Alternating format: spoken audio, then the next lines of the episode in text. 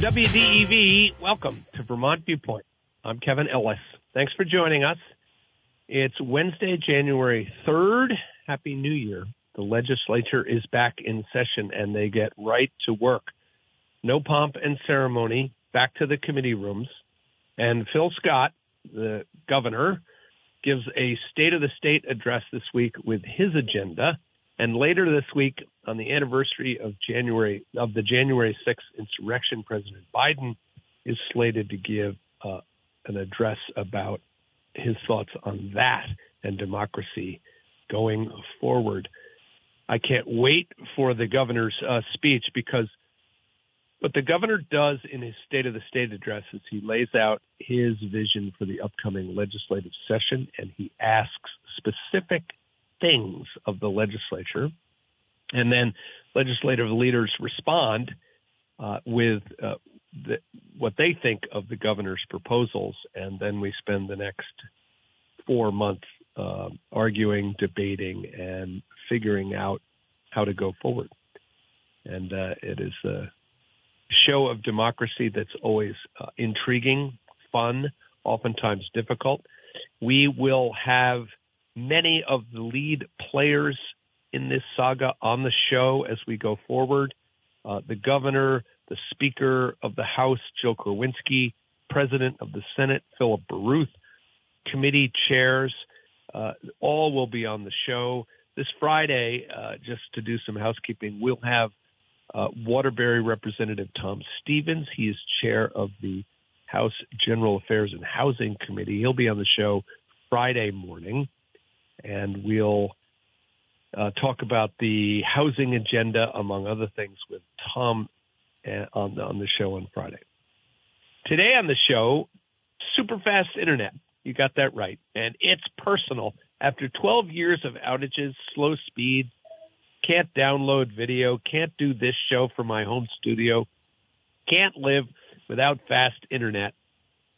It has arrived in my pocket of East Montpelier. What a New Year's present. We'll talk to the executive director of a nonprofit that got the job done when the other guys could not. At 10 a.m., we're revisiting a subject I tried to do last week, but scheduling got in the way the safety of public officials. We're seeing a spate of threats against government officials, whether it's the President of the United States or a school board member in Vermont. And it is here right here in our backyard. Former Secretary of State Jim Condos, who was on the receiving end of many of those threats while in office, will join us to discuss how serious it is, why it's happening, and what we need to do to respond. We want your phone calls. Give me a shout at 244 1777.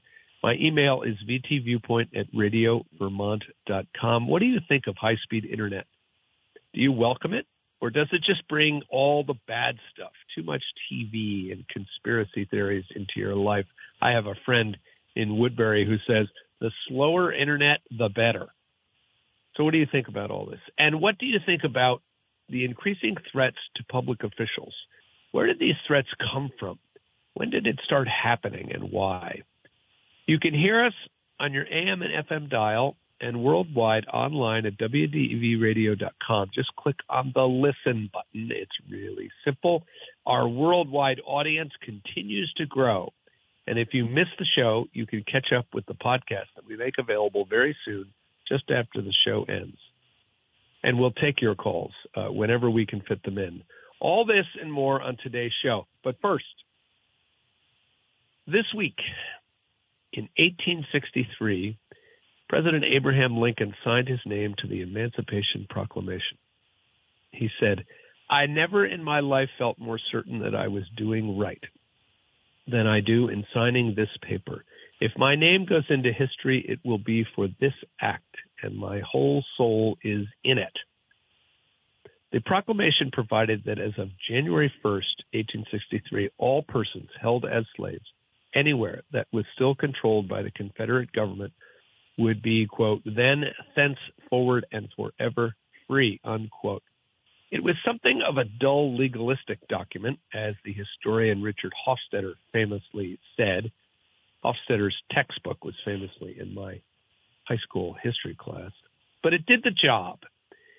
And although Lincoln personally opposed human enslavement, he did not believe the federal government had the power to end it in the states.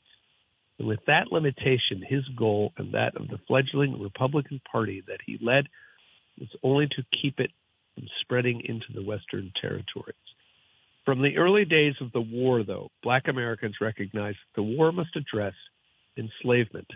Immediately, they began to escape across U.S. Union military lines. At first, hoping to appease border state residents, Union officers returned former slaves to their enslavers. But by the end of May, as it became clear that enslaved people were being pressed into service for the Confederate military, Union officers refused to return them. Lincoln wanted to move faster on the proclamation, but his Secretary of State, William Seward, urged him to wait until after a Union victory to make the announcement so it would not look as if, as if it were prompted by desperations. And when Union troops won the Battle of Antietam, Lincoln thought it was time. He issued a preliminary proclamation under the war power of the executive. And the, the, the, plan did not sit well with Lincoln's political opponents. They attacked him for fighting a war on behalf of black Americans, and voters listened. Lincoln's party lost the midterm elections badly, but he went ahead anyway. And on December 31st, 1862, newspapers received word that the president would issue the proclamation he had promised. Black congregations gathered that afternoon and into the night in their churches to pray for the end of enslavement and the realization of the principle of human equality. And the next day, Lincoln delivered. Because his justification for the proclamation was to weaken the South's war effort, the areas affected by the proclamation had to be those still held by the Confederacy. But the larger meaning of the document was clear. The U.S. would no longer defend the racial enslavement that had been part of its birth and would admit black men to national participation on terms of equality. In less than two years, the nation had gone from protecting slavery to ending it, reworking the foundations of our government. It was a moral victory and a tactical one, Lincoln concluded. Upon this act, sincerely believed to be an act of justice warranted by the Constitution, upon military necessity, I invoke the considerate judgment of mankind and the gracious favor of Almighty God.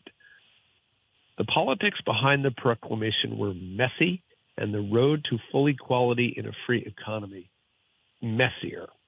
Indeed, if you saw the remarks of Republican presidential candidate Nikki Haley last week and the reaction to it on the reasons for the Civil War, it turns out we're still arguing about this. But in the end, Lincoln rid the nation of what Thomas Jefferson called the stain of our on our country. He freed the slaves to preserve the Union and a democratic system of government. As we embark on 2024, that's not a bad thing to remember. When we come back, fast internet. And you're listening to Vermont Viewpoint, and I'm Kevin Ellis, and you're listening to WDEV.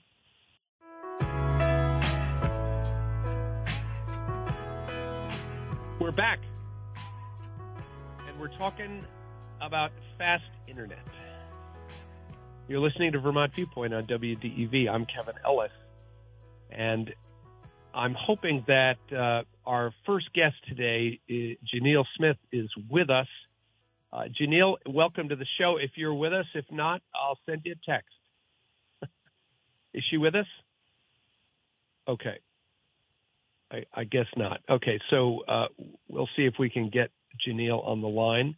Um, so at my house, uh, the last week it happened finally workers trudging through my backyard with cables over their shoulder connect, connecting containing microscopic lines of glass known as fiber.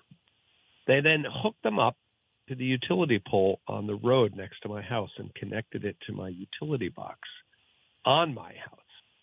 And then a call from a guy named Carl asking if he can come out and turn it on. Eureka. How did it happen? Why did it take so long?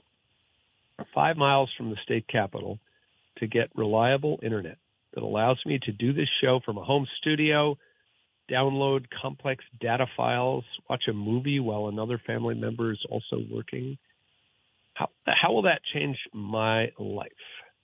And for these questions, we've invited Jennille Smith uh, on the show. She's the executive director of CV Fiber, which is the private nonprofit that has made all this happen. And let's see if we have Jennille on the show. Don't know. Oh, I think we've got Jennille. Jennille Smith, welcome to the show. Are you with us? I sure am. Good morning. Hey, welcome. Thank you for joining us. Um, so, my, as I just said in the intro, uh, my life has changed. Uh, suddenly, I've got, it seems, unending, uh, never, never-ending speed uh, in my internet, five miles from the state capitol in Montpelier. So, uh, we we asked you to come on the show to tell us how did this happen, why did it happen, and uh, you know, and just uh, join in my my personal excitement about how my my life is going to change, and let's explain to the listeners how it's going to change. But first, uh, I I introduced you. You are the executive director of CV Fiber. You're the private nonprofit that made this happen when others could not. Uh, tell us how suddenly is there fast internet at my house in East Montpelier? Uh, yes, um, I will. Uh, just to correct, we are a public nonprofit.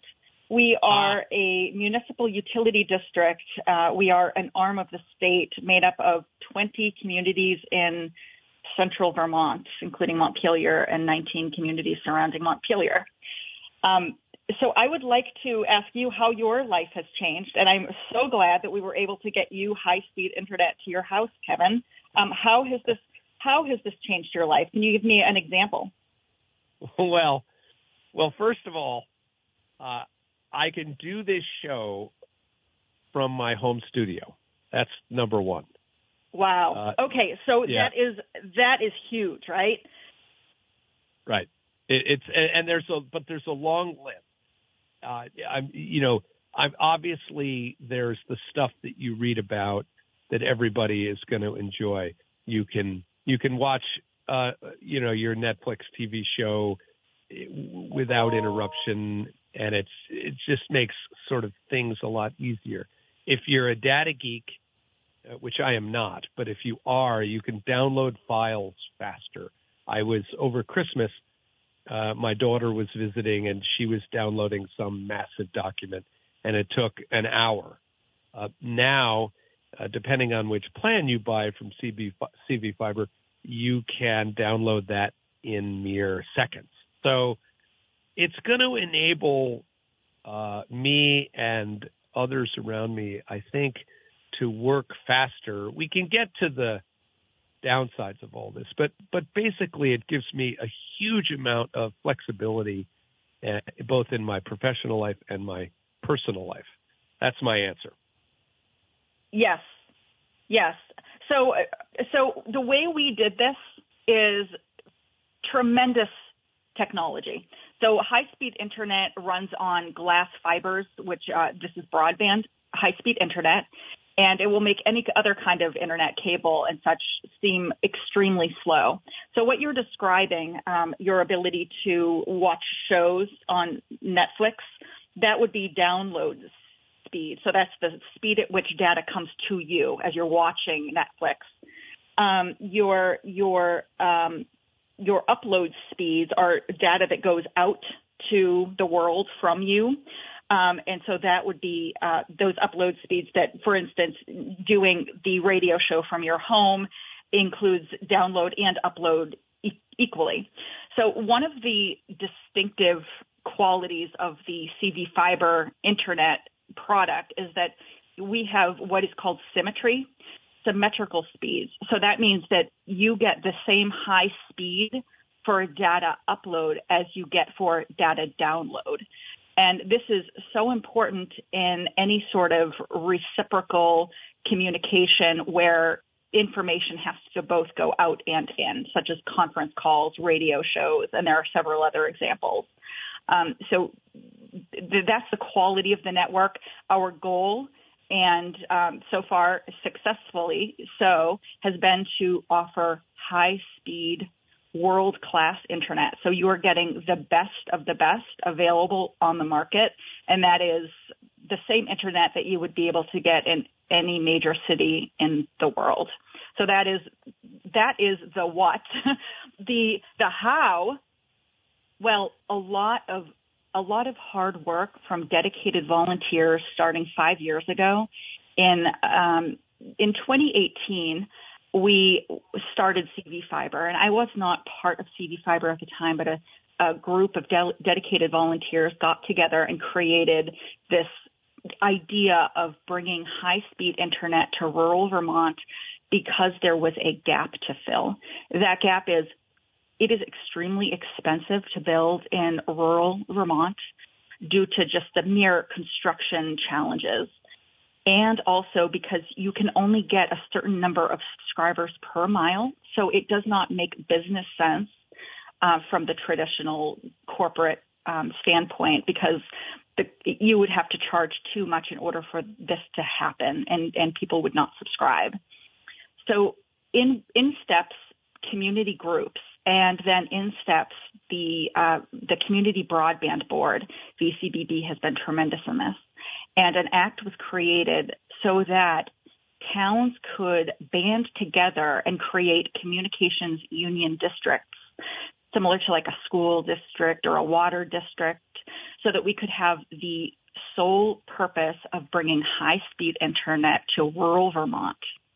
So, so Act 71 was created. And from that, you need to fund a project.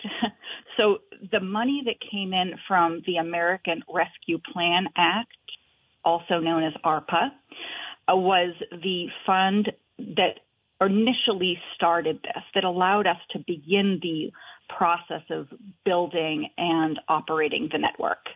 Now, we did receive uh, re- close to $30 million for our CUD. It will cost over $65 million. So we are currently looking at other funding sources so that we can continue constructing and operating this uh, this network that we've started. Um, so, Jennille, it's it's a fascinating that that that's a subsidy. That's a federal government subsidy. And after this show, there is a my friend uh, Bill Sayre has a show which is um, sort of focused on the uh, free market and uh, sort of uh, you know market-based solutions to these things. And I love debating with Bill. And this is a really good one because this is a case where the federal government stepped in, saw a need, appropriated the money, and injected that money into communities all over the country to make this happen. There are those who would say that it, this job should be left to the private sector. Uh, that if you don't have good internet, you should, I, I guess, you should move to uh, a downtown where it has fast internet. And if you want to live in the country, you don't necessarily need to have uh, fast internet. But I, you know, this is we made a decision as a society that that we wanted it in the countryside and in rural areas. So we did it. I mean, I there is that argument out there, right? I mean, this is an example of government stepping in and and and funding something that we think we need in rural areas. Does that make sense? Yeah, it does. There's two issues that you that you pointed at there, Kevin, and I, I think both need to be addressed, and that is the private versus the the private versus the public, and yeah. um, and who has responsibility for this critical infrastructure. And then the second one goes to um, choice or uh, or rural versus urban, and that is should there be a choice for high speed internet um, and and should there be a difference between what you have access to in a rural environment versus what you have access to in a more urban environment? So let's touch on let's touch on that first, the the, the rural versus urban first. So I am going to compare this to electricity.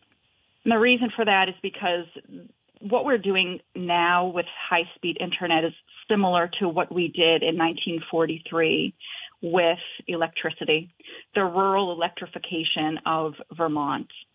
And what what what that did for farms, I'm going to explain the benefit for uh, the parallel benefit um, between um, electricity and broadband. In 1943, farmers in Vermont were suddenly able to use electrical um, milking systems for their cattle, for their cow, cows for the farms, and they were also able to refrigerate the milk, and it improved the agriculture and the agricultural economy of Vermont tremendously. Similarly, we now with high speed internet, farmers and the agricultural communities will have access to apps that will measure perhaps the um, level of minerals in the soil or that can communicate quickly to vendors or customers so that suddenly we can be more efficient with our farming. Now this expands to every every economic uh, piece of Vermont. This isn't just agricultural. I'm using this as an illustration to say that when we talk about urban versus rural, we must look at the benefit of what a critical infrastructure does for the rural community so that we can continue to operate and and compete in, in a world economy. Even in 1943, we, we saw the benefits of critical infrastructure in rural Vermont. Jennille Smith is my guest. I'm Kevin Ellis. It's Vermont Viewpoint, and we're talking about fast internet uh, and and the benefits and that comes with it. And before the break, Jennille, you were talking about uh, the benefits for farmers. I, I, can give you another another example. Uh, I have a neighbor who is about to hook up to CV Fiber, and he specializes in uh, technical solutions for farmers. Uh, including putting uh, collars around cows so that you can, via your phone, uh, move cows from pasture to pasture without having to walk out there and move them yourself. And that seems to be a huge time save for farmers. But before the break, you were talking about that.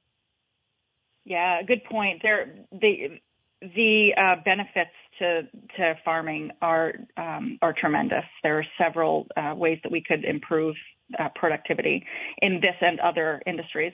But yeah, so when when when we started talking about rural versus urban um, connectivity and whether there should be a difference between what is accessible to um, rural Vermonters versus someone in a more urban setting, we talked a bit about, or you referred a bit about choice. Um, is it a choice? And I wanted to reiterate that um, we are operating on the existing utility network, so the impact is minimal. We'll be putting fiber. We are putting fiber on the existing utility poles, so that is how we're constructing. Um, and and you can choose to subscribe to CV fiber services or not. So it does remain a choice. And in fact, the revenues are part of our business model for long-term sustainability. Um, can we talk? Can, can, we stick with the technical just for a minute in terms of how this happens? Uh, I, in the intro, I said, you know, there were a bunch of guys that were walking through my backyard, literally with cables over their shoulders, dragging it through the yard, and then climbing uh, using a crane or climbing up the pole and attaching it to the pole. Tell us more about how the technology actually works. Sure. So there's the, there is the light that comes from the operating net, the operations part of the network, and so each uh, when when you see someone hanging fiber, uh, that means that the fiber is there, but it still needs to be lit. It still needs to be um, powered by electricity. And so what we're doing is we are placing our what I might refer to as a lighthouse um, or an optical light terminal um, it, close enough to the light so that it can so that it can travel a certain distance. Um, and this and, and, as such, we we have our lighthouse or our operating location that is uh, that is powering the network, and then we have the fiber itself running from that to each individual um, connection point. And then that light speaks to our operator system. That's Waitsfield Champlain Valley Telecom. And they're a tremendous operating partner for us. They, they, the, the light speaks to them. So, and then, and then goes to the rest of the world from there, known as backhaul. So there's a lot of techno speak, but what, what that is, is data going at the speed of light through, through, uh, fiber strands that are hung on the utility poles. So that fire, that that speed of light, think of it as a sunrise, how quickly the light can get from point A to point B. And so the light comes from the uh, from the operator to the OLT or lighthouse, and then to the uh, the user, the end user, and that is that is the technology. Think of it as as as light. Right, and and tell us about the Champlain Valley Telecom connection. You're you're a you're a public municipality, as you said, but you're in partnership with a private. I would call them a utility, but tell us more about that relationship. Sure, and this goes back to the second point that we had initially started this conversation with, and that was: is should this be a private or a public um, endeavor? And the answer to your question is it must be both. You, can't you can't put this entirely in the hands of the um, public sector because uh, we we need the private sector um, operation operations. We need the private sector expertise. I, I you know I, uh, the public sector expertise. I came from the uh, from the um, private sector, and um, many of our partners are private uh, or public, uh, private sector, and many of our partners are public sector. So we need both. We need everyone. This is, we know that it can't be simply a, a private sector endeavor because we tried that and we saw that it failed because the business model does not make sense. Um, however, if we only made this a public sector endeavor, um, we wouldn't be able to get the expertise and the industry knowledge to make this happen. So it must be, it, it has to be both. And Waitsfield Champlain Valley Telecom is our is our utility partner. They are a um, they are a private sector utility, as you mentioned. Um, our our engineers and our construction management, project management, NRTC also. Uh, they are in the uh, they are in the private sector, and and our partners, um, VCBB, VCUDA, that's the CUD Association.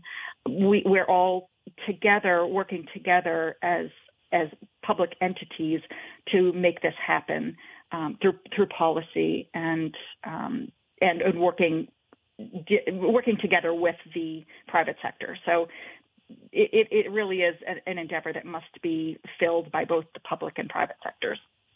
And and how long has this effort been going on, and when does it get completed? yeah, that's a great question. So so we built just to give you a sense for for timing on this. We have 1,300 miles in our in our district, 1,300 miles of fiber to build. And we just finished our first construction season, 2023. And as you know, it has been a tremendous success. We've been able to connect 58 customers as of today. Um, and we built 202 miles. So that's 202 of 1,300 miles. We do know that next year should give us more miles. Um, but it is really dependent on the workforce development, that is availability of crews. And it's also dependent on the availability of funds, funds being um, private loan, um, private loans, public funds, as well as revenues. So it, it also is dependent in part on weather and other environmental factors. So um, these things are all connected. We do not know when the network will be completed. However, we know that we will we will continue building through this winter. We will build um, all of next season, and we expect BEAD funding to come in for construction in 2025, so next year. And if I were to wave a magic wand, I would anticipate that we would build through 26 or perhaps 2027, depending on the availability of all of these factors I mentioned. And this would get us to all of the unserved and underserved. And then we get to move into areas that have service for the competitive edge. Yeah, it is. It is uh, so a long way to go, and I'm I'm one of the early uh, beneficiaries of this. Tell us, and I know you had an announcement, a recent announcement in Calais, where you've been stringing a lot of fiber. So tell us, sort of, which communities are getting hooked up first, and who's going to have to wait for you to get there. I know I have a friend in Orange, Vermont, who you know is is texting me on a weekly basis, wondering when she's going to get hooked up. Yeah, so our network is not built town by town. Rather, it's built distribution area by distribution area. Right. And right. So so remember earlier where we were talking about tech, I explained that we think of it as like a sunrise and that and that this is speed of light. Well, the light only goes so far. So what we're doing is we're building distribution by distribution area and in each distribution area um, includes parts of some town. So, so yes, we we initially opened up our um, we initially opened up our build to Calais, but we are continuing to construct in um, in Calais, Middlesex, Worcester, Woodbury, and as you know, in East Montpelier.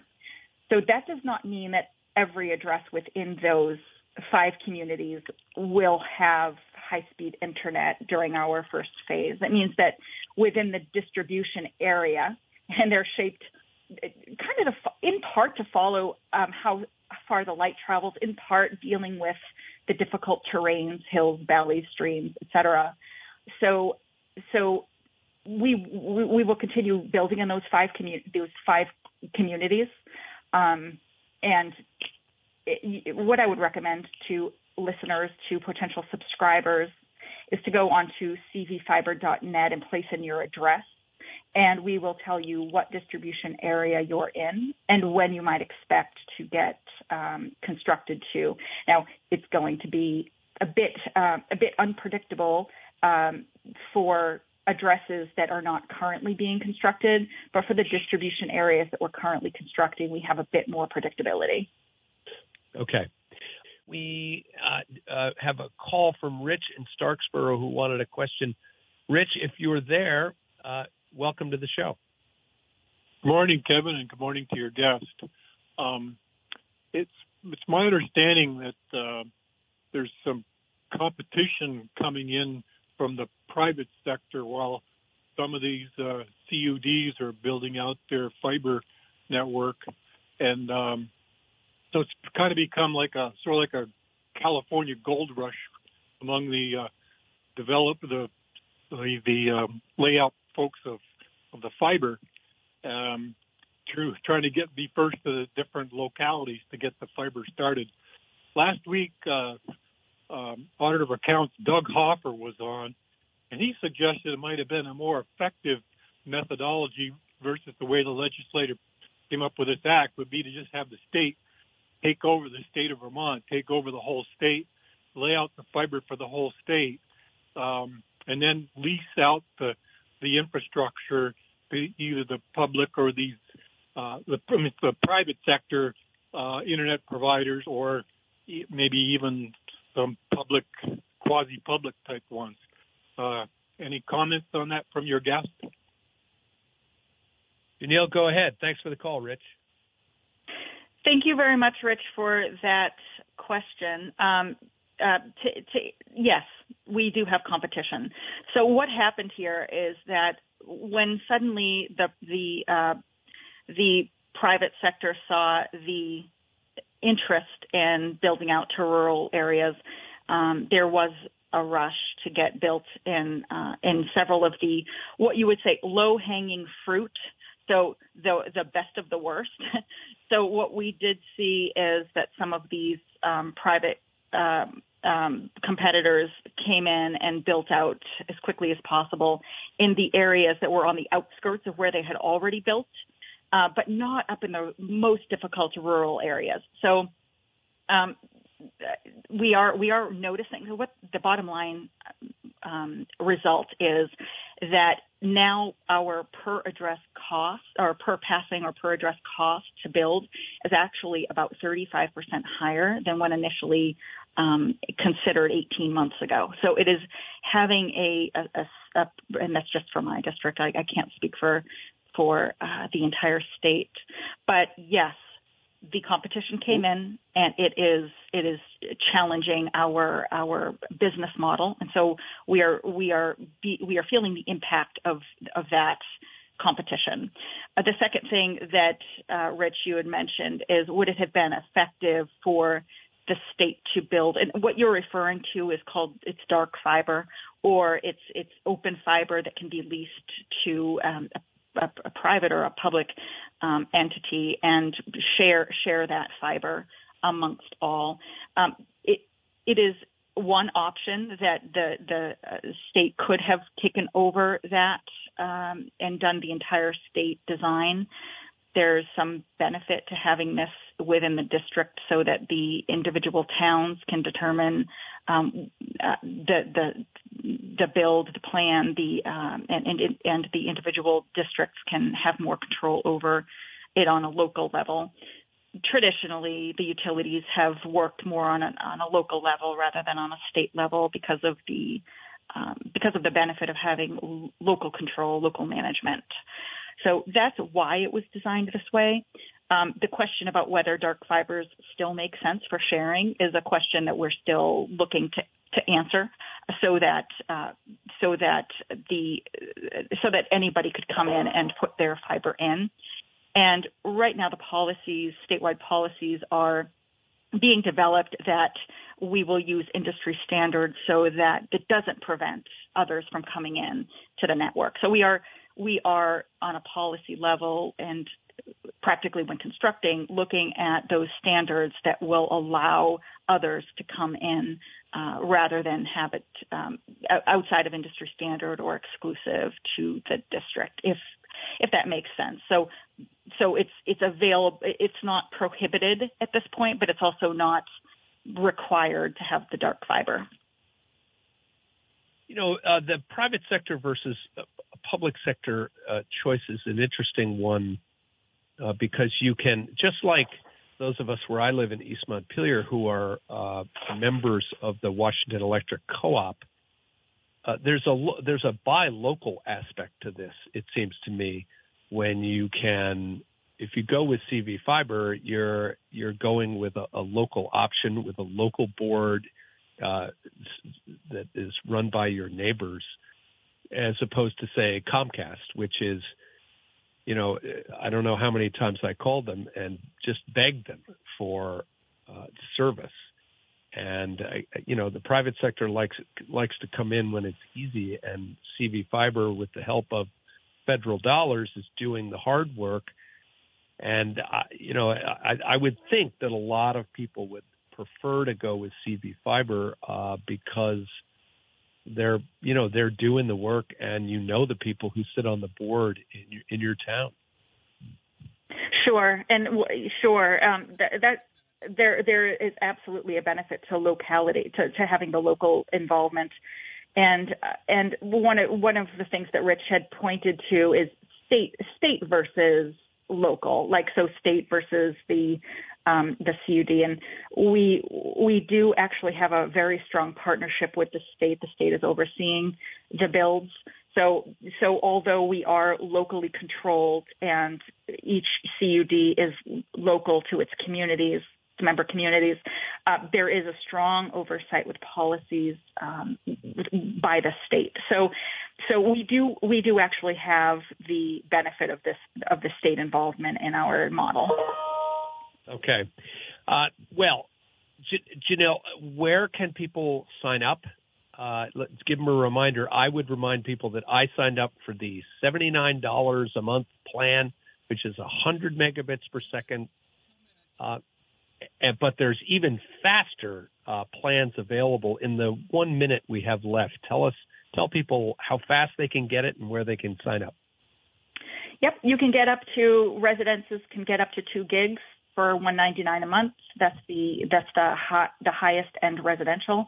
We also have business packages, and um, and the place you go is cvfiber.net.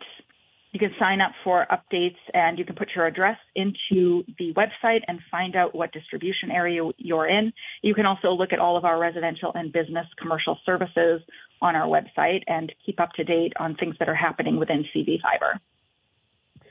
And with any luck, uh, you'll you'll get uh, some friendly uh, folks pulling that fiber through your backyard, hooking it up to the pole, and then somebody like Carl, as in my life, uh, will give you a call and say, "Okay, we're ready to go. Tell us which package you want." Uh, Jennille Smith, Executive Director of CV Fiber, uh, thank you for delivering internet to my house, and uh, we'll see you down the road. We appreciate you coming on. Thank you, Kevin. Have a great day. Okay. We're going to take a break. We're going to come back and talk to talk to Jim Condos about threats to public officials. I'm Kevin Ellis. You're listening to Vermont Viewpoint on WDEV.